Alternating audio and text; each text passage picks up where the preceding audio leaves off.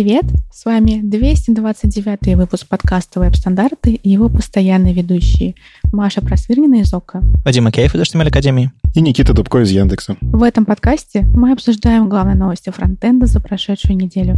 Читайте новости в Твиттере, во Вконтакте, в Фейсбуке или в Телеграме. Если вам нравится, что мы делаем, поддержите нас на Патреоне, все ссылки в описании. К нам вернулась Маша.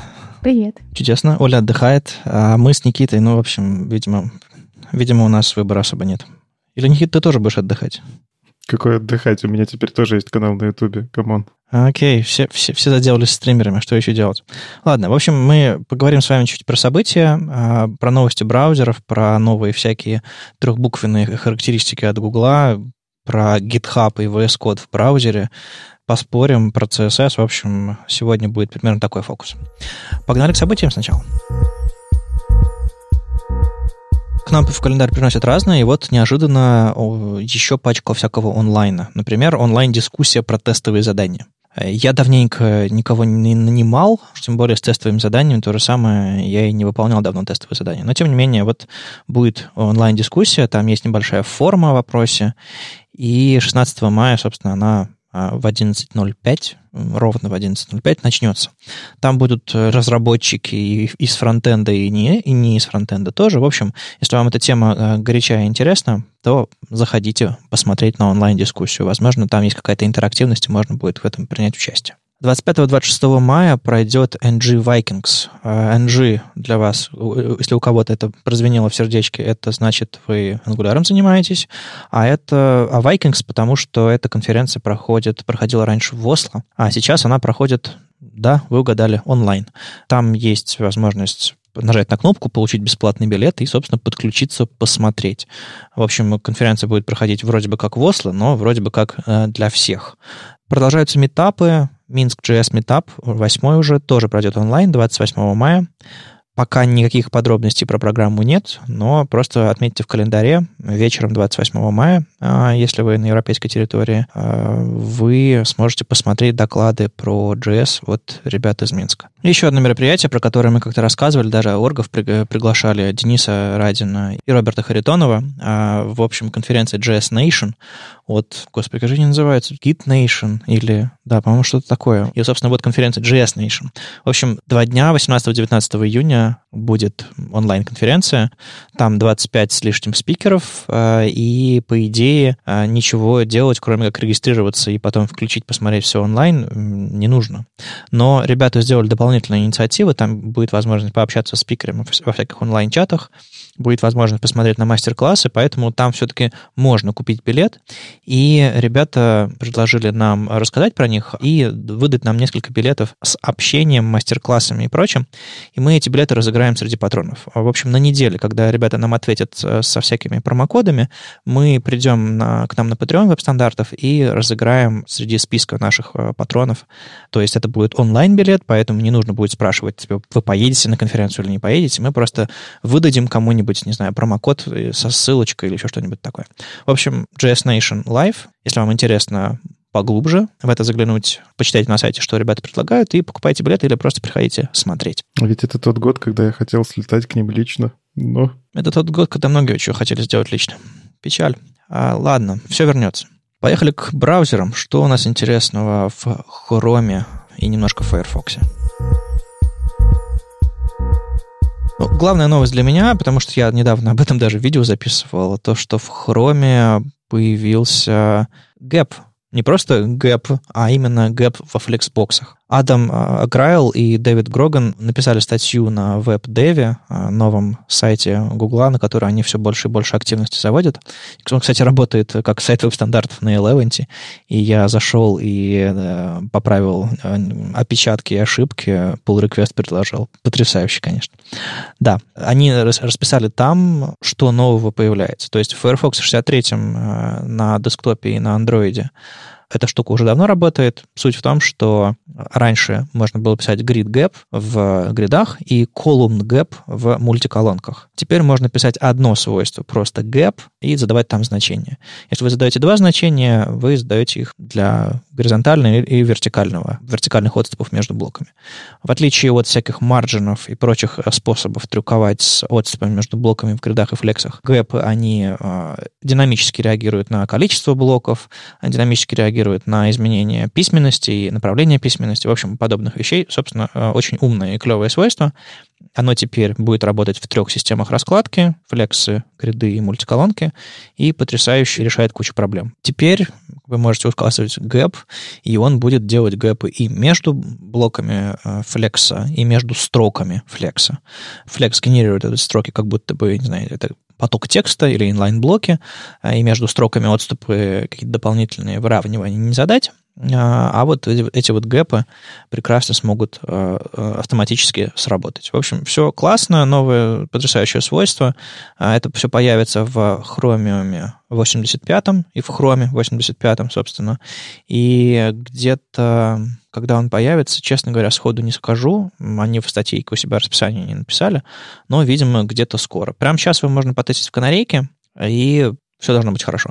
Ну, наверное, 85-й хром, так где-нибудь там конец лета, что-нибудь типа того. Еще одна интересная вещь в Chromium. Вышел из-под Origin Trials и, в принципе, из-под экспериментальных флагов э, Screen Wake Lock API. Что это вообще за штука такая? Ну, если вы, например, что-то да даже не только на мобильных приложениях. Ну, короче, ваш экран рано или поздно погаснет, если вы это не выключили в настройках операционной системы. Это для экономии там батареи и в целом бережливого отношения к экрану. Но иногда бывают приложения, когда нужно, чтобы экран не гас ну, не знаю, там, таймер какой-то вы заводите, и вам нужно на него смотреть. Вот вы спикер выступаете на сцене, вам нужно, чтобы 40 минут таймер горел. Или у вас какое-то приложение, которое, не знаю, рецепт показывает или там еще что-то. По факту из браузера такие вещи, как раньше фиксились. Ну, те, кто пытались это пофиксить, они вставляли видео небольшое, которое говорило, что я воспроизвожу видео, поэтому, пожалуйста, не гаси экран. Видео работает, работает успешно давно, но по-моему, Safari научились это тоже блочить. Ну, то есть, если видео не видно, оно не считается. Ну и всякие другие штуки. Есть полноценный API, Screen Wake Lock API, который позволяет вам попросить у браузера, когда срабатывает событие Visibility Change, а, что я знаю, что ты хочешь погасить экран, но можно мне, пожалуйста, э, не гасить его. И если этот API поддерживается, то все будет замечательно. Я эту фишку очень давно, на самом деле, жду, и ее обсуждали еще в 2018 году. Ну да, в 2018 году есть статья, мы ссылочку тоже приложим. Я почему жду? Потому что как бы давно делаю всякие приложения, которые такие мониторинговые, и мне хочется, чтобы эти приложения, они не гасили экран, причем в браузере.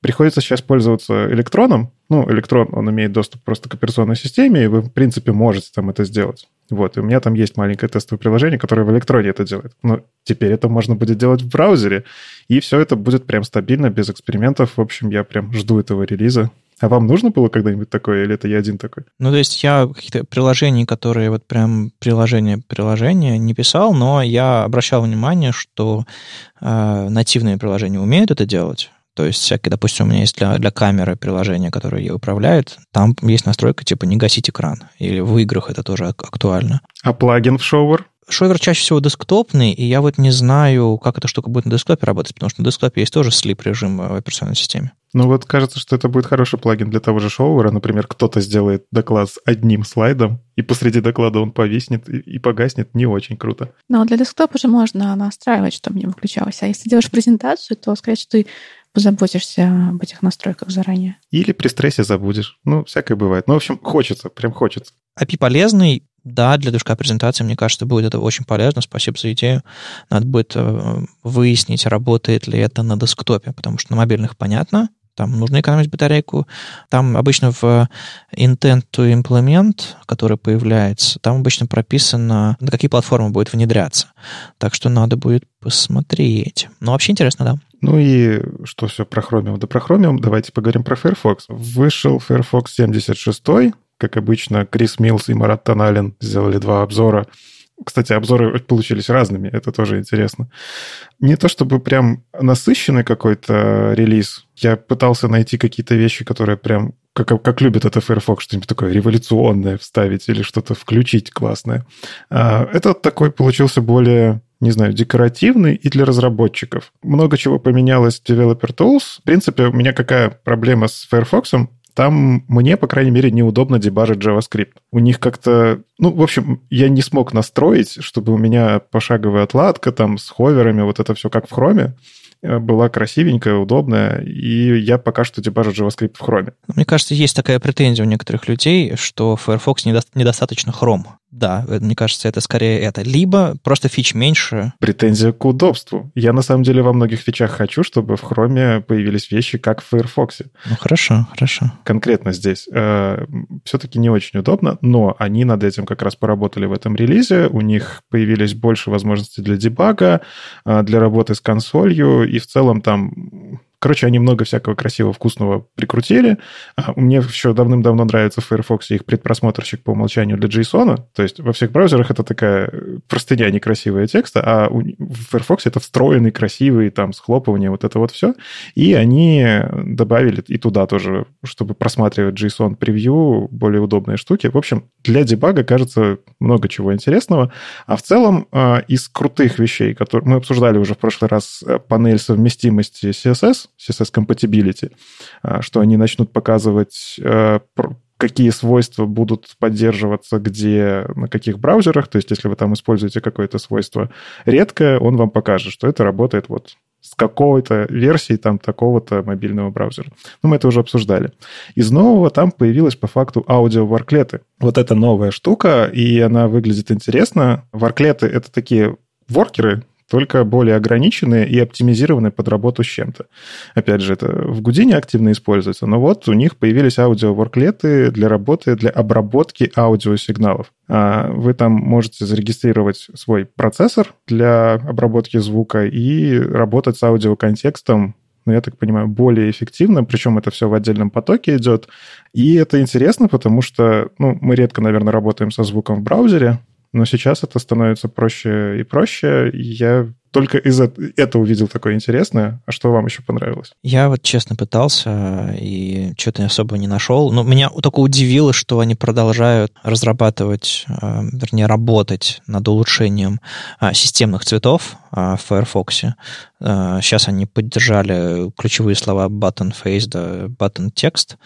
А, наверное, это полезно, но я очень сомневаюсь, что вот после всей этой истории несовместимости ключевых слов в браузерах, и в том, что эти ключевые слова менялись, э, и вообще кому нужно делать рамку текста, э, не знаю, фон кнопки как системный, если ты не можешь повторить полностью стопроцентное системное отображение этой кнопки своими средствами, потому что обычно это магия какая-то браузерная. Ну, то есть, ну, хорошо, поддержали, удивило меня разве что это. А так э, ничего прям уж к сердцу не согрело. Исправление, улучшение. Возможно, это просто сейчас э, сезон не тот э, для каких-то больших вещей, и они откладываются или планируются в следующих релизах Firefox. Новая инициатива Гугла — сетевые виталики, как я ее называю. Ладно, на самом деле, Google Web Vitals — это такой интересный анонс, который вот на этой неделе в блоге Chromium был опубликован, и я прям... Мне понравилось. Прям такой хороший анонс. Я просто что заметил, выходили потихонечку статьи про метрики э, LCP, что тут расшифрую, Largest Contentful Paint, First Input Delay и Cumulative Э, layout shift. И я такой думаю, что подряд эти статьи-то выходят? Ну, просто берут прям подряд, день за днем. А потом они взяли и анонсировали, зачем это все. Суть в том, что теперь Chrome и Lighthouse, и Google поиск, я так понимаю, будут смотреть в сторону вот этих метрик, которые, ну, не то чтобы сильно популярные, потому что они в какой-то мере ну, новые, свежие метрики. Это метрики не про то, как у вас быстро загрузилось. К этому уже все привыкли. Там в соточку в Лайтхаусе набивать умеют. Это метрики про то, как после загрузки страница себя ведет, чтобы пользователю было удобно с ней работать. А Largest Contentful Paint — это метрика вот у вас, если на первом вьюпорте, в первом экране есть какой-то элемент медийный большой, или даже если это текст, он все равно может быть большой, пользователю, скорее всего, важно, чтобы этот элемент появился для того, чтобы работать со страницей.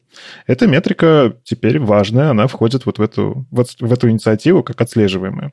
First Input Delay — это про когда вы заходите на страницу, и, например, кликаете в ссылку, важно, сколько времени пройдет до того момента, как этот клик будет обработан. Ну, потому что бывает, мы кликаем и ждем, пока весь ваш JavaScript блокирующий распарсится и выполнится. И эта метрика теперь тоже важная. Ну и что мне интересно, я прям вот ратую за эту э, метрику, кумулятивный сдвиг – это когда вы находитесь на странице, читаете, например, статью где-нибудь в каком-нибудь популярном ресурсе, а потом у вас бац, и сверху или картинка загрузилась, э, у которой изначально размеров не было, или реклама какая-нибудь взяла и сдвинула ваш контент, и вы понятия не имеете, где вы находитесь, куда вам скроллить. Но это ладно, хуже всего это когда вы уже кнопки начинаете нажимать. Мне, кстати, очень понравилось в статье про вот эту метрику. Они прям пример показали, когда ты жмешь кнопку, и в момент нажатия кнопки у тебя что-то приезжает, и ты нажимаешь другую кнопку. Потрясающе же. В общем, это теперь тоже важная метрика. Она, правда, сложно вычисляется, там какая-то дробь, которой нужно соответствовать, и эта дробь рассчитывает, там даже есть формула, как она рассчитывается. Но вот это прям, я, я хочу, чтобы этой метрики начали придерживаться, потому что страничка, если отрисовалась, она уже все, двигаться, кажется, не должна. Пользователь должен быть спокоен, что может нажимать. Мне это напоминает историю в Инстаграме. Там ничего не двигается, но мне кажется, они специально этот крестик на закрытие истории делают так, чтобы в него вроде жмешь на него, но он перещелкивает на следующую историю. Там нужно очень хорошо попасть. Да, Согласен. Э, иногда интерфейсы просто сделаны плохо. Я не уверен, что они всегда из, из злого умысла сделаны плохо, но не все почему-то думают действительно про то, как страница приезжает. Все думают, что страница, это как, не знаю, как ее нарисовали, так она и выглядит, она уже сразу готовая. А в процессе загрузки, ну, кто кликает-то? Дождись сначала, глупыш, а потом нажимай. Но времени, времени нет или, или просто терпение кончилось. И вот эти вот все характеристики, на самом деле, а, они имеют не просто типа largest contentful paint, соответствуй. Нет, там типа э, две с половиной там, секунды это норм, 4 уже много. То есть ребята посчитали, измерили, не знаю, какие-нибудь там тестирования провели. First input delay, там типа 100 миллисекунд норм, 300 миллисекунд уже много. И вот подобные вещи они будут вам показывать. Cumulative Layout Shift, у них там э, дробь 0.1, я не уверен, в чем она измеряется. Нет, там как раз делится пиксели на пиксели, отсюда это дробь. То есть 0.1 это значит, что у тебя условно у тебя есть тысяча пикселей, это твой контент. Если он сдвинулся на 100 пикселей во время загрузки, это будет 0.1. То есть это еще терпимо. А вот уже когда у тебя четверть твоего контента сдвинулась, это уже плохо. Ну, в общем, у всех этих характеристик есть какие-то очень простые э, способы их э, улучшения. То есть, типа, largest contentful paint — это типа отдайте с бэкэнда побыстрее, сожмите ресурсы, э, не загружайте лишнего, а покажите, сделайте рендеринг на сервере или типа того, но чтобы быстрее контент дать пользователю. То есть то, зачем он пришел. Даже если вы скелет сайта отдаете, это не контент, это просто скелет. А пока контент загрузится, и если загрузится, это будет очень не скоро, и, возможно, пользователь уйдет. А если говорить про first input delay, это практически на 100% JavaScript, потому что если у вас что-то в потоке основном выполняется, допустим, вы загрузили сайт, вот у вас, допустим, метрика э, LCP отличная, у вас все мгновенно нарисовалось потому что вы, допустим, отдали только основную часть, э, то, что нужно, чтобы пользователю контент пришел. А там не контент, а там форма, например. И пользователь такой, ага, интерфейс готов, нажму-ка я на форму. А форма, ну, либо вы зафризили основной поток тем, что загружаете и исполняете новый JavaScript, либо э, JavaScript для работы этой формы еще не загрузился, а вы ее нарисовали. И вот, вот этот момент, собственно, говорит про метрику, про, про input delay. Ну, а про, про layout shift, да, это тоже как ты, Никита, сказал правильно, относительная характеристика, но она тоже важная. Она мешает людям, ты теряешь контекст, переходишь не туда. В общем, это мой ежедневный опыт. Интерфейсы, дурацкие старые сайты, так грузятся новые современные сайты, не знаю, на какой-нибудь там главный той же самого Яндекса какой-нибудь баннер неожиданно появляется, и контент отскакивает. Вот такие вещи. Ну, то есть это не, это не просто сайты плохо сделаны, это сайты, которые хорошо продуманы, там тоже бывают такие проблемы. Я сталкиваюсь ежедневно с этими, с этими вещами, кликаю не туда, попадаю и получаю не то, что хочу. В общем, э, характеристики важные, их можно считать в браузере тестировать, и ребята еще выпустили пару инструментов, которые позволяют вам это сделать. Собственно, у них есть Web Vitals, такой э, библиотечка маленькая, которую вы можете импортировать, собрать эти характеристики э, в рамках вашего загрузки вашего интерфейса и отправить в вашу статистику. То есть, если ваша статистика типа гугловская, индексовая или что-то типа того поддерживает кастомные параметры, которые вы можете отправлять во время работы страницы, вы можете использовать эту библиотечку, она для вас эти характеристики соберет во время загрузки вашего интерфейса и начала его работы. Как соберет и так далее, я не уверен, но, в общем, ребята постарались. И, собственно, у вас статистика будет появляться улучшение или ухудшение этой характеристики на разных страницах со временем и так далее. То есть это можно мониторить, что важно. Не только считать э, в Lighthouse. Плюс они еще сделали расширение, оно пока в альфе, его можно поставить из папочки в, в Chrome, то есть не пока не из, не из Web Store. Но можно поставить у вас появится маленький кружочек, в котором будут показаны эти характеристики для текущего сайта. То есть вы открываете какой-нибудь сайт, и он вам показывает, какие характеристики, а, насколько посчитались. Если все хорошо, кнопочка зеленая, если все плохо, красная, и можно посмотреть, что именно красное. В общем, два хороших инструмента, чтобы все это трекать, смотреть. И я полагаю, в будущих версиях Lighthouse... Было упоминание в Lighthouse 6. Да-да-да. Собственно, Lighthouse обновляется, а, и в, в Chrome обновляется, и на, на PageSpeed Insight обновляется версия Lighthouse, и потихонечку эти характеристики приедут, и вы сможете ими пользоваться тоже. Что можно сказать? Эта штука скажется на ваших результатах Lighthouse. И это потрясающе. Ну, то есть э, у нас же как, часто бывает, приходит, особенно там на аутсорсе, ну, какое требование сделать по производительности? Ну, давайте, пускай у вас будет там соточка в Lighthouse, и мы принимаем сайт. Сейчас уже научились даже обманывать эту соточку. Как бы есть даже был доклад на бирже о саммите, как сделать соточку в Lighthouse с ужаснейшим сайтом. Тем не менее, эти метрики, они уже не дадут этого сделать. Эти метрики, они про взаимодействие со страницей. И, кажется, действительно, ну, как бы те, у кого была раньше соточка натренированной рукой, теперь придется задумываться не только, как загрузить быстро, но и как взаимодействовать со страницей быстро. Это очень важно, и Lighthouse по умолчанию, как бы, если вы обновляете до мажорный сами по себе, да или в браузере просто используете, вы уже заметите, что, опа, оказывается, у моего сайта не все так хорошо, надо что-то подправить. Никита, ты посмотрел уже у Яндекса, как дела? То, что ты начинаешь. У нас все потрясающе. У нас есть свои метрики. Кстати, Largest Contentful Paint — это одна из метрик, которые мы уже смотрим. То есть мы на нее опираемся, и, как оказалось, ее оптимизация решает многие бизнес-задачи. Так что это полезные штуки, и я не знаю, по поводу остальных метрик. Ну, first input delay точно у нас замеряется, потому что, ну, у нас есть один большой input, поисковая стрелка.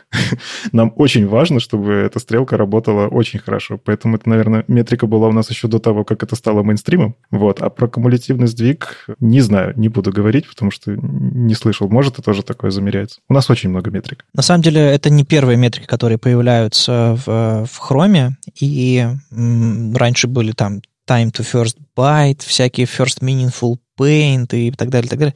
Огромное количество аббревиатур, трех-четырех буквенных. Они никуда не деваются. Они по-прежнему считаются, они по-прежнему важны. Просто а, ребята подсветили новые, некоторые вытащили, потому что их, э, про них уже давно говорили, и сказали, вот эти три мы считаем самыми важными. И, в, в, возможно, в расчетах каждой из них используются какие-то другие метрики. То есть это все, скажем так, новый тренд 2020 года. Они в этом году считают, что вот эти вещи самые важные для интерфейсов. И на самом деле была статейка на, на сайте веб-стандартов про все эти метрики, это было в ноябре 2017 года. Артем Денисов написал статью «Метрики загрузки страницы». Там объясняются все эти множество аббревиатур. Более того, даже они некоторые переведены. А, First Contentful Paint, а, характеристика, первая значимая отрисовка, там, FMP, и они все объясняются. Поэтому, если вам интересно посмотреть на характеристики версии 2017 года, которые, по-моему, еще сохранили актуальность, почитайте. Или следуйте за новыми клевыми. Пит Лепаш недавно написал статью на WebDev а, про то, как можно хранить данные в интернете. Общая рекомендация по его статье такая. Если вам нужно хранить ваши сетевые ресурсы, то есть э, запросы, ответы, ваши данные, которые приходят по сети, в том числе файлы CSS, HTML, то используйте кэш Storage API, который является частью API сервис-воркеров. Для других данных используйте IndexDB. А как же огромное другое количество всяких там local storage, куков э, и прочих, прочих session storage? Как, как, как же остальные? Ведь, мне кажется, чаще всего, если нужно что-то сохранить, то большинство разработчиков скорее будут использовать local storage, э, чем IndexDB. И какие у них есть минусы? Есть э, local storage, который все знают. Local storage ограничен 5 мегабайтами, а также он является синхронным. То есть он блокирует основной поток, когда вы с ним работаете, в отличие от IndexDB, который является асинхронным. Поэтому в local storage лучше какие-то большие данные не хранить. Вот. Но лично мне кажется, например, если вам нужно на сайте использовать э, какую-то всего одну переменную, которую вы хотите сохранить в local storage, то для этого можно обойтись и local storage. А, но все-таки нужно думать, если у вас что-то более существенное, то лучше использовать IndexDB.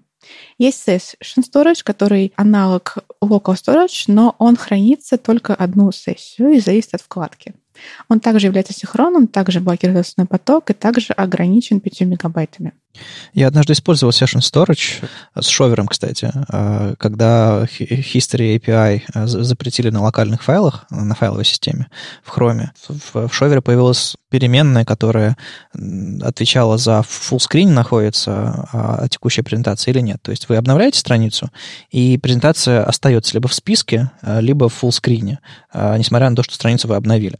Но если вы закрыли вкладку, вкладка забывает о том, что у нее там full screen или не full screen. То есть это был очень классный use case именно для session storage. Да, интересный пример. У нас, например, ну, у нас это в local storage, не в session storage, у нас хранится громкость плеера. Она от нуля до единицы. Вот это вот это, это значение хранится в local storage. Ну, вообще в этой статье очень интересно в целом две вещи, которые меня зацепили. Первое — это то, что в 2020 году обсуждаем, как хранить данные в браузере. То есть не хранить данные пользователя где-то в базе данных, хранить ее где-то там в облачных хранилищах, а в браузере. То есть браузер уже предоставляет кучу всего, чтобы у клиента что-то хранить. И вторая вещь, а, которая, кстати, в статье тоже хорошо описана, что браузер вам ничего не гарантирует. Ну, типа, да, мы даем тебе api но будет ли оно храниться, вообще-то зависит не от нас, потому что браузер работает в операционной системе, а там как бы дисковое пространство закончилось, и все. Хотите вы даже local storage 5 мегабайтный, а у меня 1 мегабайт остался. Ну вот не могу ничего тебе помочь. Про хранение данных в браузере. Тут также написано, какой браузер, сколько, да, как, сколько э, дискового места может выделить, сколько он вообще э, предполагает. Например, Chrome позволяет использовать до 60% общего общей вашей памяти, и это просто обладает 60%? 60% серьезно? В смысле, это... 60% диска или оперативной памяти или чего? Диска. Офигеть. То есть Chrome может утечь на 60 гигабайтов. Не, подождите. У меня на диске терабайт, предположим, э, то есть пол терабайта у меня, допустим, свободно. О, Господи. Да, если у тебя терабайт, то пол терабайта теоретически может э, занять Chrome. Норм. И это обалдеть. Но Chrome единственный такой щедрый. Остальные браузеры гораздо-гораздо менее щедрые. Firefox позволяет использовать до 2 гигабайт, Safari до 1 гигабайта. Ну, тут еще про Net Explorer написано. Честно говоря, Net Explorer обсуждать в 2020 году, мне кажется, уже странно поэтому я не буду ничего про него говорить. А, бывают разные, бывают разные случаи. Иногда приходится поддерживать. А, меня больше интересует другой вопрос. Как бы, э, теоретически они дают столько классного места, но практически у пользователя может быть не быть столько места, потому что это телефон, или потому что, ну вот, не знаю, скачал, скачал сериал, или, э, не знаю, что угодно. Место на диске закончилось по тем или иным причинам. И было бы классно проверить все это. И вот я смотрю на поддержку API Storage Manager, и вижу, что в Edge норм, в Firefox норм, в Chrome норм, а вот в Safari ничего он тебе не скажет, потому что это способ, в частности, фингерпринтить или, ну, в общем, снимать какую-то дополнительную характеристику, по которой можно трекать пользователя. И, видимо, Safari такая, ну, нет, не скажем, сколько свободного места. Попробуй. Ну, у Safari же есть еще новая политика, что они хранят э, всего неделю то, чем ты пользуешься. То есть они же анонсировали. Тем, тем более, да. Поэтому да, зачем да. тебе смотреть сколько? Мы за тебя все почистим, не переживай. Ну, на самом деле, это, знаете, это как оперативная память. Отключили питание компьютера, оперативная память ушла. Или там, не знаю, в сон ушли, никто вам не гарантирует, что из сна оперативная память стопроцентно восстановится. То есть это вещь, которая, ну, реально, ключевое слово оперативная память. То есть не рассматривайте, как бы эти все сториджи не, назыв, не назывались, даже в Chrome, по-моему, есть э, Persistent Storage API, а, если я правильно помню. Если она кажется прям вот супер надежным чем-то, ну, ну нет. Это вещь, которая, в которой можно что-то хранить, как, не знаю, в карманах. Вы не будете хранить долго и всерьез, всерьез какие-то вещи в карманах. Это такое временное хранилище, чтобы донести из одного места в другое. То есть всегда думайте, что бэкэнд это ваше самое, самое единственное надежное место. А все остальное, ну, типа, просто вот, чтобы сохранить, не, не бегать за этим зачем-то два раза. Вот так, так оно до сих пор работает, и мне кажется, нормально. То есть э, вот этот вот файл System API, вот это будет нормальным сториджем, ну, понятным делом ограниченное. Мы уже как-то обсуждали его. А браузерные все эти хранилища, это просто такие структуры данных, которые вы заводите, пользуйтесь ими без э, похода на сервер. Оптимизация, но не более того. Ну, я даже добавлю, что иногда эти оптимизации могут даже хуже делать. Мы, например, пробовали тоже в Яндексе для серпа, для страницы поиска, просто подключить пустой сервис-воркер, и Виталий Харисов рассказывал, что в этом эксперименте просто подключение пустого сервис-воркера замедляет загрузку страницы. То есть кажется, что для оптимизации ну, нам нет смысла использовать, хотя с другой стороны, я думаю, для других сайтов те же самые сервис-воркеры, а если там вам есть возможность брать и сохранять все и делать прогрессивное веб-приложение, оно может помочь. Но это такие вещи, как Local Storage раньше очень сильно ругали, что он безумно медленный, что вы как только его подключаете для того, чтобы использовать что-то при рендеринге страницы, считаете, что вы соточку в Lighthouse не получите. Но даже самые современные и вроде асинхронные вещи тоже на это влияют. Помните про это. А как, э, почему пустой сервис Worker снижает увеличивать загрузку страницы. Но это же не бесплатно. Ты в любом случае на устройстве пользователя запускаешь какой-то механизм, который выполняется в движке и плюс выделяет память и эта память распределяется как-то. Я не знаю прям кишочки все эти технические, но сам факт. Это реально замедляет. Ну, ребята, у меня для вас метафора. Ну, вы э, собрались что-то донести, сохранить. Вы взяли, не знаю, рюкзак. Рюкзак сколько-то весит, даже если он пустой. То есть, чтобы его взять, нужно что-то сделать, и чтобы его повесить на плечо, нужно какое-то усилие. Но если вы начнете в него что-то загружать, вы сможете что-то сэкономить. То есть это э, вы, подключая пустой сервис-воркер, вы делаете глупость. Вы гуляете, вы выгуливаете рюкзак. А, положив туда что-то, э, продумав э, стратегию кэширования, оптимизации и так далее, вы выиграете. Но пустой рюкзак не надо с собой носить. Идите так. Нет, там эксперимент был не для того, чтобы глупо сделать, а просто замерить, сколько влияет. Вот просто подключить пустой, сколько это, насколько это влияет на достаточно оптимизированную страницу. Нет, было, было, было бы обалденно, если бы пустой не делал ничего, в принципе, можно ребятам с хрома написать, но они, скорее всего, покрутят пальцем у виска, типа, ну не подключайте его. А это может быть полезно, чтобы прогревать сервис-воркеры. Знаешь, зимой на мороз выходишь, э, и нужно прогреть, прежде чем, прежде чем поехать. Ну, слушай, тебе иногда нужно ресурсы прогревать, чтобы они были не на холодную, на следующую загрузку страницы. Поэтому такая штука, она тоже работает. Приконнект DNS и доменов. Ну да, типа того. Прогрел сервис воркер с утра, выгорел собаку. Еще новости от э, команды, можно сказать, Chrome. V8 сделали экспериментальную реализацию Logical Assignment. В JavaScript давно есть составные операторы присваивания. Самое простое — это когда мы пишем и плюс равно 1, то это будет э, означать и равно и плюс 1. И такое есть э, с очень многими операторами, но не было с логическими. И э, Chrome добавил экспериментальную реализацию Logical Assignment Operators, то есть составные логические операторы. Они работают немного по-другому, чем составной оператор присваивания. То есть, если бы было так же, как составной оператор присваивания, то если бы мы писали x логическое или равно y, то это бы обозначало x равно x логическое или y. Но это будет не так. x логическое или равно y будет означать x логическое или, и далее в скобочках x равно y. Ну, то есть, по факту это получается, если x, точнее, если, как это слева, слева направо выполняется JavaScript? Да, слева направо выполняется. Соответственно, если а, левая, например, в случае логического или x будет false, то, соответственно, правая часть не выполнится, и присваивания не будет. И это было сделано для того, чтобы не возникало лишних побочных эффектов. Потому что в первом случае присваивание бы выполнялось всегда. А во втором случае, как это реализовано в V8, присвоение выполняется не всегда.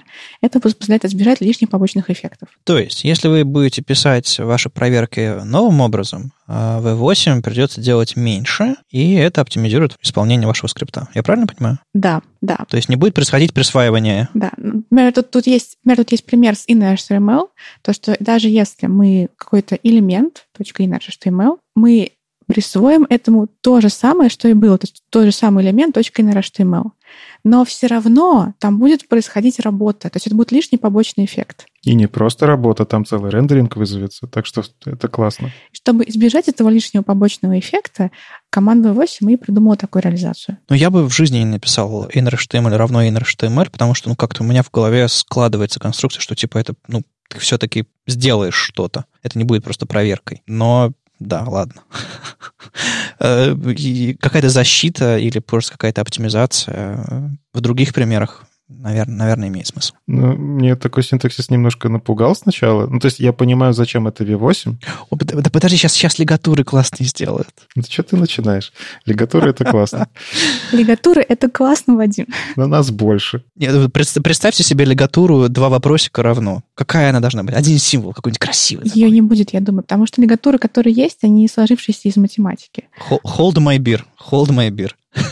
Ну, в общем, тут кажется, ну какая проблема? Я понимаю, зачем это V8, потому что действительно по одному, как-то это, ну это не оператор, это какая-то штука языка, какой-то токен языка, по этому токену можно понять, как можно оптимизировать. И учитывая, что V8 по-здоровому упарываются, им это классно. Но я вот этот синтаксис, пока не прочитал объяснение, я в жизни не подумал, что это работает именно так. И мне кажется, у многих новичков, особенно кто сейчас входит в профессию, ну типа, меня ж только что учили, плюс равно работает работает вот так. Э, и равно работает вот так. А теперь мы ставим 2 и ломается. Но все-таки это именно с обратным присваиванием. И смотри, например, в C++ а, большинство, кто учится программированию в университете, начинает именно C++. Там тоже есть составные операторы присваивания, но логических операторов э, составных там нету вообще это будет э, нечто новым. И если почитать объяснение, то, мне кажется, вполне понятно, почему так. Знаете, можно просто код писать в разном стиле. Можно писать ифы, а можно такой тернарный оператор написать. И э, иногда одно хорошо, иногда другое хорошо. То есть не, не значит, что теперь, эй, V8 поддерживает, вперед, давайте писать только эти вот логические присваивания. Нет, можно, можно писать по старинке. Логические присваивания. Я к тому, что в принципе я допускаю, что можно при должной, должном уровне поддержки браузеров даже оптимизировать ваш код постфактум. То есть э, находить эти места и делать э, подобное присваивание. присваивание. Хотя это из-за того, что меняет логику работы кода, наверное, наверное, так не стоит делать, да? Ну, ты же можешь эту логику представить в конкретной конструкции с ифом, да наоборот делать. Типа ты прям сделаешь какой-нибудь как код-мод, который пройдет по твоему коду и заменит это все на новый синтаксис уже при сборке, например. То есть вы очень скептично к этому относитесь? Вам кажется, что это сложно выглядит? Ну, это непривычная штука. Ну, и меня по старой памяти, меня кто-то 15 или там 10 лет назад научил этому э, сравнивать сложный код с перлом, и вот для меня это перловка. То есть, когда ты берешь в однострочнике, пишешь какие-то вот набор символов, и он типа что-то делает, и ты такой, вау, я спрограммировал. Но, но, но нет. GitHub устроил большое мероприятие, на котором рассказал все, что они нового интересного делают. Как мы знаем, у нас э, VS Code, GitHub и, господи, NPM, и, в общем, Microsoft сожрала все, что у нас есть. И теперь мы рабы Microsoft. Я книжку такую читал, Копленда, много лет назад. Нет, э, нет, я про другое хотел сказать, что э, удивительно, какое количество, какое портфолио, так модно говорить, кажется, собирает Microsoft э, и как она завоевывает сердца разработчиков. То есть прямо сейчас сходу я не могу сказать, что я э, кому-то порекомендую использовать Windows для, разра- для современной разработки фронтенда, потому что там слишком много проблем, связанных с тем, что э, ну, нам нужен Unix, нам нужна нормальная работа инструментов, и это, к сожалению, не всегда адекватно и прямолинейно на Windows. И тут неожиданный поворот. Код можно разрабатывать не в Windows, код можно разрабатывать в браузере. А в браузере у вас будут крутиться контейнеры, которые, в которых будут любые там Unix, Ruby on Rails, и Java, и что вам еще нужно. И это все называется Code Spaces. В общем, на GitHub вы сможете добавить конфиги, что-то вроде докер-файлов или что-то вроде а, этих а, файлов а, GitHub Action, в которых вы сможете декларативно описать, что вам нужно, какое окружение, и вы сможете в вашем проекте этот файл окружения добавить и запустить код вашего проекта в нужном окружении в редакторе VS Code прямо в браузере, прямо из интерфейса GitHub.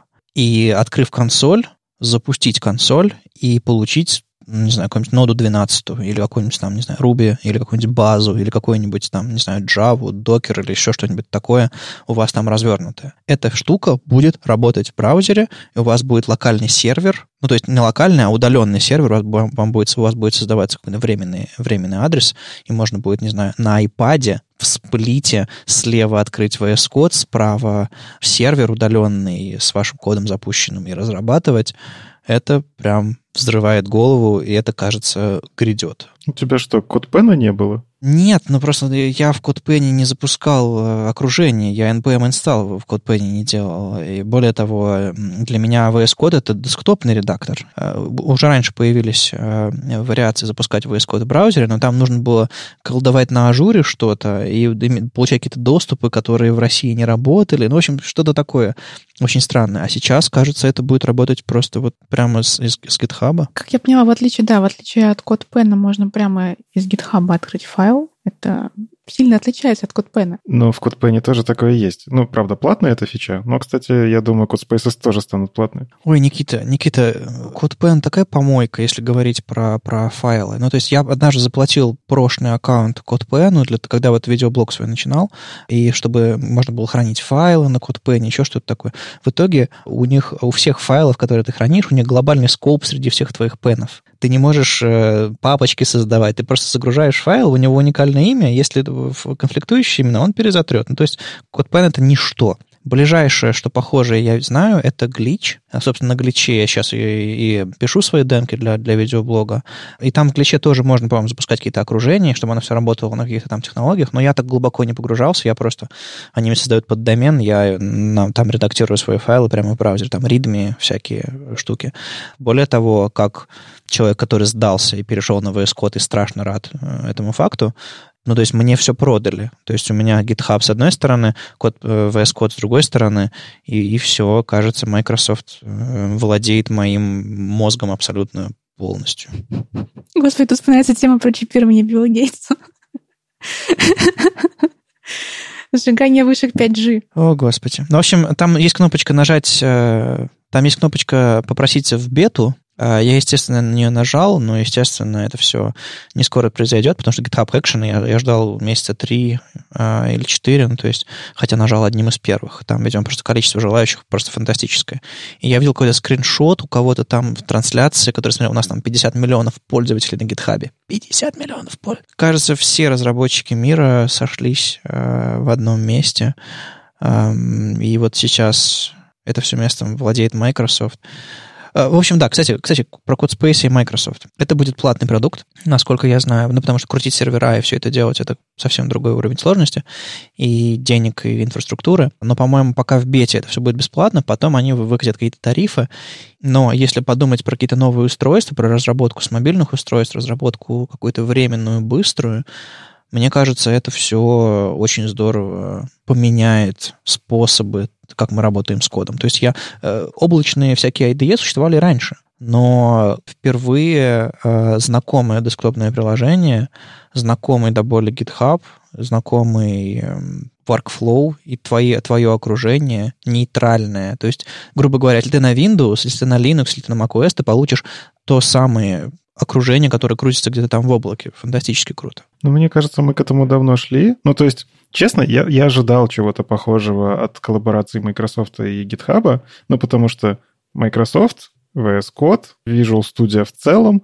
Ну, то есть они давным-давно занимаются разработкой IDE и текстовых редакторов для того, чтобы разработчики со своим кодом что-то делали. Они покупают GitHub, на котором лежит очень много кода. Ну, то есть это как Pineapple, Apple Pen, вот это вот. То есть надо было просто соединить.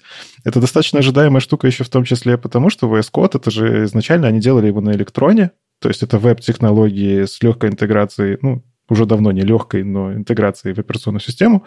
Кажется, что вот нужно было этот мостик сделать, и очень классно, что они это сделали, э, потому что мне тоже часто бывает, что надо поправить какой-то код на лету, когда там у тебя ну, нет возможности, не знаю, открыть свой рабочий ноутбук и все такое. Есть хорошие примеры уже в интернетах. Люди повыкладывали, у кого есть доступ, что можно взять на том же самом iPad, который сейчас клавиатура подключается и мышки подключаются, и в целом вы iPad просто переносной экран. Вы берете, заходите в интернете и редактируете код.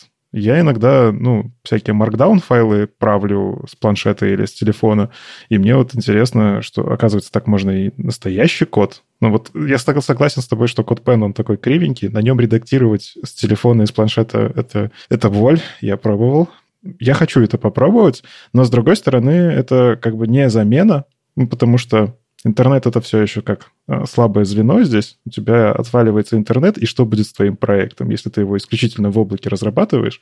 То есть локальная версия нужна. Ну, всегда можно кэшировать, всегда можно вернуть эту систему себе. Например, если у тебя, допустим, а, VS Code будет а, поднимать в контейнере локально ту копию, которая лежит у тебя вот там, со всеми настройками, со всеми режимами и так далее. Вот это будет следующий шаг, когда ты сможешь... Хорошо, у вас появилось а, каноническое контейнер, каноническое окружение, в которое работает в облаке, а теперь, окей, мне, у меня большой пинг, у меня сетевые задержки, я работаю по, по, по мобильному интернету, по, по спутниковому интернету, где чудовищный пинг.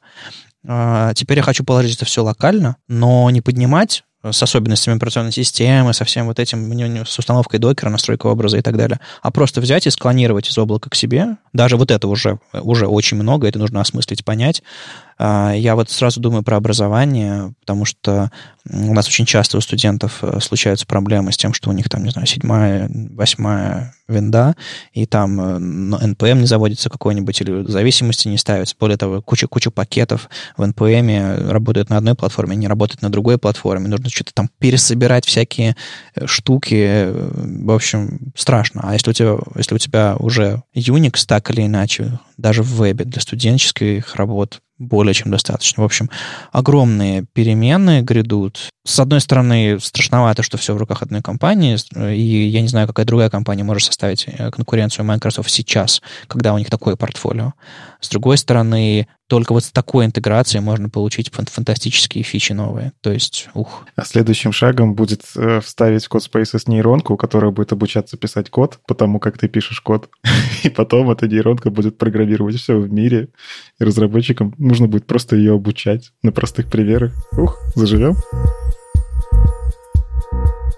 Недавно я в нескольких разных местах видела одну и ту же заметку про CSS-функцию min max. Одну на Web Platform Use, а вторую в Твиттере. Э, на Web Platform Use заметка с заголовком CSS min and max функции неинтуитивны. И в Твиттере Сара Суидян написала выдержку из документации с V3C про эти функции. И эта выдержка звучит так. Если вы используете функцию max чтобы найти минимум значения чего-то или функцию min, чтобы найти максимум значения чего-то, то это будет легко запутаться, а, все перепутать, и, в общем, это все непонятно, поэтому используйте клэмп. И я сначала, я, честно говоря, я не поняла. Я, знаете, я во фронтенде пять лет. И когда я это прочитала, как бы моя уверенность в себе как фронтенд-разработчика так много поубавилась. Я подумала, что? Как бы что-то может быть не так с Min Max. Как бы что там может быть не так в CSS даже здесь. И оказывается, пример у ребят такой. Типа, смотрите, у нас есть height, который эм, высоту какого-то элемента подпирает снизу и не, не дает быть меньше, чем height. И если мы хотим написать padding по аналогии, то мы пишем padding, ой, нет-нет-нет, padding не min что-то, а padding max. И вот это типа неинтуитивно. Как вам кажется, это интуитивно или нет? Я, мне кажется, что это какая-то поразительный, поразительный эффект в объяснении в CSS, когда какие-то очень простые вещи, элементарные вещи и интуитивные вещи объясняют так, что ты тратишь лишние две минуты, чтобы понять эти объяснения. Типа, зачем? Там какая-то вот эта вот лишняя горка сложности появилась там, где это не нужно. Ну, для меня кажется, ну, Min работает вполне себе логично. Ну, то есть тут же вопрос, э, что мы хотим задать и что мы хотим получить. Если мы хотим задать минимальную ширину, то есть у нас есть два значения, два минимума, логично, что тот, который больше, мы должны использовать. Ну, типа, у нас есть два предела, второй более безопасный. Ну да, все логично. То есть здесь нет ничего неинтуитивного. И мне кажется, эти слова в документации абсолютно лишние. Когда я, я себе просто представляю графики функций, ну, то есть мне нужно, чтобы было там, условно, есть две, две функции, у них есть графики. Мне нужно, чтобы там, не знаю, безопасный какой-то предел взять. Значит, мы берем тот, который выше. Ну, то есть, но это минимальное значение для той области, в которой и та, и другая функция лежат ниже этой точки на графике. Ну, это вот если визуально представлять в голове. Но, кажется, тут реально объяснение просто сложнее, чем оно должно быть. В целом, эти функции работают вполне себе правильно. Зачем использовать клэмп ради этого, я не понимаю. Ну, смотрите, ребят, вы программисты, а, для вас, а, видимо, был программирование first, CSS second, или не знаю, не уверен про, про, про каждого из вас. Для меня совершенно точно было наоборот. Для меня был сначала CSS, потом был JS. Но для меня сначала был JavaScript функция min и max, ну, эти math методы, которые, в общем-то, работают так же, как min и max в CSS. Поэтому принцип работы этой функции я взял из программирования.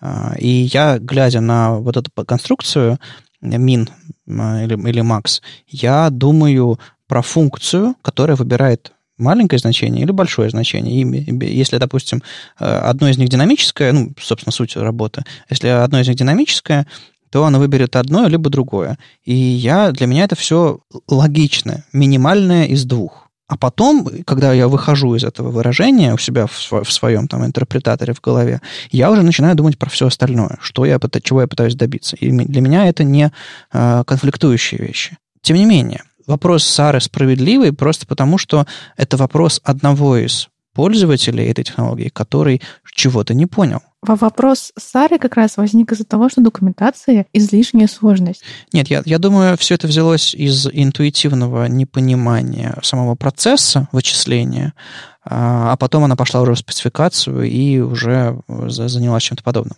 А, выяснением правды или задаванием вопросов. То есть спецификации должны быть подобные пояснения, если у кого-то есть опасения.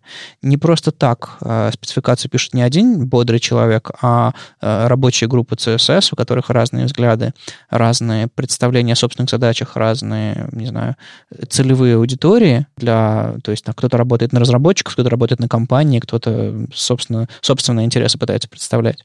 Вот, поэтому э, заметку в спецификации, наверное, можно было лучше сформулировать, но в целом подобные вещи, э, которые развеивают любые сомнения, нужны. А если вы интуитивно поняли, если результат э, работы кода вас устроил, едем дальше. Если у вас возникли вопросы, вы пошли в спецификацию, вы можете уточнить какие-то нюансы. То есть вроде бы все в порядке, хорошо, что мы об этом поговорили. Кажется, для большинства это все-таки интуитивно понятно. Ну и в целом пример изначально немножко странный. Там пример у Таба Аткинса, он про то, что мы для максимальной ширины для того, чтобы выбрать между шириной и максимальной шириной, мы должны взять функцию min. Но это типа, ну, в данной ситуации такой инструмент подходящий. То есть свойство, то, что в одном свойстве написано max, а во втором справа у него значение написано min, это не значит, что это сломано. Вот, то есть не совсем понятен этот твит с точки зрения наброса. Ну, ну да, ты так используешь сейчас CSS и говоришь, что он плохой. Не, ну, у, нас, у нас есть э, гораздо более плохое место в CSS, где на мой взгляд, действительно контринтуитивно. Хотя, может быть, программисты вас скажут, что все нормально. Это медиавыражение. Когда вы пишете min width, на мой взгляд, это ломает голову. Мне, мне потребовалось очень много времени, чтобы придумать для себя объяснение, что типа это минимальная ширина, при которой этот CSS сработает. Если бы с самого начала поддержали бы э, не ключевые слова, а символ больше или меньше, вопросов было бы меньше. И эти операторы уже поддерживаются, к счастью, в медиавыражениях. Просто э, я не уверен, какая у них кросс-браузерность. Но вот это вот min width и max width, это точно не интуитивно. А, лично для меня. А, было, и до сих пор иногда я так, э? Мне как с английским языком, я постоянно э, путаю Wednesday и Thursday, э, но это, моя, это, это у меня глич внутри э, зашит, а у вас может быть по-другому. Вот вам как, max width и min width нормально в, в медиавыражениях или, или... Нормально. Я никогда не думала о том, что что-то не так. У меня сложности обычно включительно или не включительно. Ну, типа, минимальная ширина и вот эти пиксели, это вот от этого пикселя или этот пиксель плюс один. Вот у меня с этим а. все время беда. Но я только сейчас осознал, что мне тоже, я в английском путаю среду и четверг. Это все-таки, видишь, уже из закономерность. На этой неделе в редакторском э, чатике было небольшое обсуждение, ну как в чатике, в переписке с Вадимом. А, я выбрал статью, которую захотел опубликовать в веб-стандарты, а Вадим говорит, нет, нельзя. И мы пытались прийти вообще к пониманию, а почему нельзя и что такого плохого в этой статье. Вадим, давай, защищайся. Ну, давайте будем честными. Публикация вышла, потом я ее удалил. Да, вот такие вот кардинальные меры, такие э, серьезные эмоции у меня вызвала эта публикация. Почему? Статейка Теда Крюгера, довольно свеженькая, там пару недель буквально прошло, про то, что тултипы, о боже мой, можно делать на CSS. То есть вы берете, кладете дата-атрибут какой-нибудь, а, текст, а потом на CSS, если в псевдоэлемент там before, after, вы берете контент и функции attr, значение этого атрибута, можете вывести куда-нибудь. То есть, грубо говоря, у вас в доме появляется элемент, в котором значение атрибута. И вы можете скруглить уголки, полупрозрачненький черненький фон положить, хвостик какой-нибудь свесить. Ну, короче, много всего классного можно сделать. И, казалось бы, в чем проблема? Проблема в том, что автор предлагает, э, ну, типа, элемент ховеришься, и подсказочка всплывает. Ховеришься, и подсказочка всплывает. А, а как эти данные доступны на тач-интерфейсах, автор молчит. Как эти данные доступны скринридерам, поисковикам, к чему, чему угодно, э, другим системам взаимодействия с, с интерфейсами, автор молчит. И у меня есть правило, которое я у кого-то унаследовал, то ли, то ли у того же Шими Видоса, то ли еще у кого-то из, из ребят, которые про доступность пишут. Как только я вижу статью, в которой написано на чистом CSS, я открываю поиск в браузере и ищу слово accessibility, alli, доступность или еще что-нибудь такое. Если я не нахожу этого слова, я закрываю эту статью. Вы не можете сделать, на мой взгляд, на CSS решение, которое адекватно. Есть минимальное количество исключений, там типа заменить чекбокс на более красивый или еще что-нибудь такое, которые работают на CSS. Все остальное, нет, ребята, это беда. И поэтому я подумал, что эта статья выходит от имени редакции веб-стандартов, которая, по сути, говорит, ребята, новый классный способ делать тултипы используйте прямо сейчас. Скопируйте код, вставьте на свой проект и живите долго и счастливо. Я не согласен, что этот код готов для продакшена, я не согласен, что этот код в принципе стоит использовать. Ну, в целом я тоже долго сомневался, публиковать, не публиковать, потому что, с одной стороны, с одной стороны, это интересный способ показать, как можно делать в CSS. Э, я не говорю делать недоступные тултипы, я говорю прокидывать какие-то данные из HTML внутрь CSS, использование э, функции attr, достаточно древний и давно работающий. И в целом, что ну, какие-то вещи можно делать теоретически для каких-то вещей это действительно может подойти, для каких-то декоративных, которые не несут смысла. А, я согласен, что это не очень доступно, в частности, на мобильном телефоне. Я эту статью впервые открыл на мобильном телефоне, сделал, попытался сделать ховер. Ну, понятно, что у меня не получилось. Пальцем неудобно делать ховер. И в плане доступности, да, этот попапчик, он такой не очень. И все-таки, ну это же знания, которыми как бы автор поделился. Как, как эти знания тогда шарить? То есть ему нужно было найти пример, который лучше работает и который доступный. Как, как это делать? Или, или все-таки CSS просто не способен некоторые вещи использовать? У него есть такая функция, но давайте ее не использовать, потому что она плохая. Не, нет, нет плохого. Нет плохой функции в CSS есть э, плохие способы использования. Если ты э, хочешь сделать, э, показать, как, работает селектор target или селектор там ближайшего потомка или еще что-нибудь такое, а какую-нибудь тильдочку, тебе не нужно делать галерею на CSS, слайдер какой-нибудь или там аккордеон. Ты можешь использовать там, где она нужна для чего-то полезного. Здесь я знаю примеры использования Atter для полезной. Например, Э, самый канонический способ — это для печати. Ты можешь разворачивать ссылки в их содержимое. То есть ты можешь во время печати документа, например, или вывода экспорта его в PDF, поскольку по ссылке уже не кликнуть в этом медиуме, ну, не всегда есть возможность кликнуть на этом медиуме. В PDF ссылки зашиваются, но тем не менее, иногда хочется их э, видеть. Ты можешь э, атрибут href вывести вот в этой функции, запросить функцию atr, атрибут href и вывести его после ссылки на печати, например. Хороший пример, можно было статью об этом написать.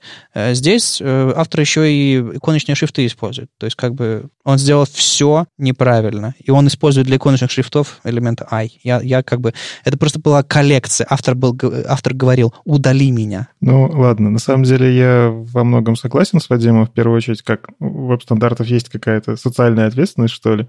Ну, то есть известна вот эта история, что на Stack Overflow самый залайканный вопрос с ответами содержал в себе баг, самый залайканный ответ. И этот, оказывается, этот баг раскопировали, там нашли на гитхабе куча-куча использований этого бага в продакшене, значит, у кого-то было. И у нас есть похожая ответственность, ну, то есть э, я тоже с этим сталкивался, когда, например, в HTML Академии был наставником, что студенты мои приходили и говорили, я вот тут на веб-стандартах нашел статью, и вот этот код, он вроде бы решает мою задачу, и я возьму его и использую. То есть люди берут и копипастят из статей. Я не говорю, что плохо так делать, просто ну, нужно думать, как что использовать, а у новичков у них порой просто не хватает опыта, чтобы обдумать это тщательнее. Ну, то есть новички берут знания из таких вот статей, они учатся по этим статьям, и для начала они просто копируют. Работает и хорошо. И поэтому вот, наверное, из-за такой ответственности некоторые статьи, к сожалению, ну, нельзя публиковать, они хороши, если их критически рассматривать. Если есть уверенность, что твоя аудитория сможет отнестись кстати, критически к этой статье, найти для себя что-то новое, но использовать только то, что полезно. Есть очень хороший пример того, как мы э, делали на веб-стандартах давным-давно, в 2014 году и в 2012 году. Э, был такой жанр э, у нас в статье переводов на веб-стандартах, как мы публиковали два мнения одно мнение на вопрос, а на другое. А, была статья 2012 года «Наша бессмысленная погоня за семантической ценностью», где Дивья Маньян, а, мы с ней сто лет назад работали в опере, опубликовала статью о том, что, типа, семантика не нужна, дивы, дивы, дивы, и все нормально. И она говорила, что, типа, стронги, B и I в браузере как спаны работают, артиклы не нужны и так далее. Ну, короче, жесткая критика семантики была. Там только HTML5 вышел пару лет как, и, в общем, все было классно. Эту статью мы опубликовали на сайте веб-стандартов, и в тот же день или, по-моему, на следующий день а, опубликовали статью Кайла э, Уимса «Ценность осмысленности». По сути, это был ответ Кайла на статью э, Диви. Вот такая вот дискуссия, когда ты показываешь два мнения, одно из них, на мой взгляд, криминальное практически или граничащее, по крайней мере, задающее очень неудобный вопрос, на который есть хороший ответ. И вот как ответ Кайла Уимса опубликовал. Была другая пара статей. Одна называлась «Культ карго CSS», в котором Бен Дарлоу жестко критиковал BEM за перегруженность и так далее. Господи, пишите обычные селекторы, все нормально, все классно, иначе вы занимаетесь вот, это вот э, атомарным CSS, по-моему, тогда его еще даже не было, инлайновые стили пишете. Короче, хорошую такую разгромную критику для Бэма. Но я был с ним не согласен тогда, в 2014 году, и до сих пор не согласен. Но потом ему то ли в ответ, то ли отдельно опубликовал статью Филипп Уолтон, называется «Архитектура CSS». И он там хорошенько разобрал, что Бэм это классно, Бэм это здорово, и вот этот подход подход, э, он имеет право на жизнь. Вот такие вот вещи плохо, хорошо или одна, один, один взгляд на вопрос, другой взгляд на вопрос публиковать можно и нужно. А в, рамках веб-стандартов, э, вот когда в соцсети пост попадает, наверное, стоит это сделать в одном посте, типа вот одно мнение, вот другое мнение. Мы считаем, что, ну, или, в общем, что-то такое говорить. когда мы просто публикуем молча, типа, «Hey, классный способ сделать тултипы. Нет, не, мне кажется, нам, мы не можем себе такое позволить. Это слишком рисково. вами был 229 выпуск подкаста «Веб-стандарты» и его постоянные ведущие Маша Просверина из ОКО. Вадим Макеев из HTML Академии. И Никита Дубко из Яндекса. Слушайте нас в любом приложении для подкастов на Ютубе, ВКонтакте. И не забывайте ставить оценки и писать отзывы. Это помогает нам продолжать. Если вам нравится, что мы делаем, поддержите нас на Патреоне. Все ссылки в описании. Услышимся на следующей неделе. Пока. Пока. Пока.